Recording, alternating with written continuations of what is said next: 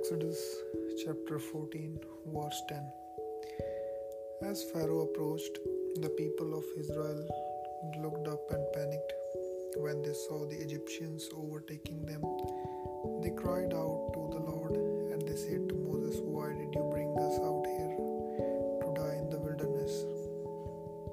Weren't there enough graves for us in Egypt? What have you done to us? Why did you make us leave Egypt?" In this passage, in these verses, Bible says the people were afraid. They panicked as they saw Egyptians overtaking them.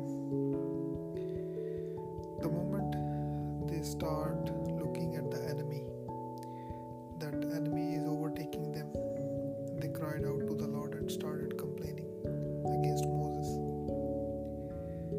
So whenever a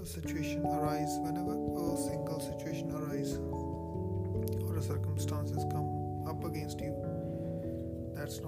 that's not the time to complain. That's the time to look to Lord. All the people were afraid, and Moses was also part of Israelites, but he was not afraid. Why? Because he remembered all the things God did in Egypt. Even though the people who were with Moses, they also saw all these things, those 10 plagues that happened in Egypt, but they forgot too soon. But Moses did not forget any of that.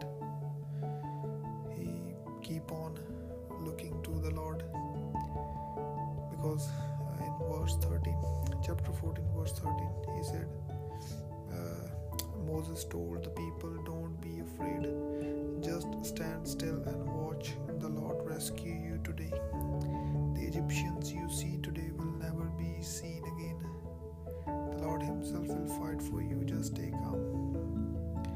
So when Moses told people to not be afraid, just stand still, God didn't, at least in the scriptures, we didn't see any sign that God told Moses anything about what he's about to do at that very moment. But he had a assurance in his heart that God will fight for us, because he has seen those things that happened in Egypt, and he was sure that the same God who helped them get out of Egypt will help them at that moment too. So same as people, same situation, but different approach. People were panicked, but Moses was not, because he did not forget the Lord's miracle in Egypt.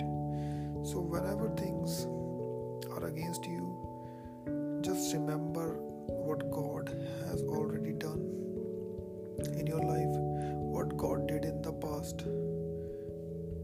Just meditate on those things and don't forget. Keep on thinking about those things that God did in the past.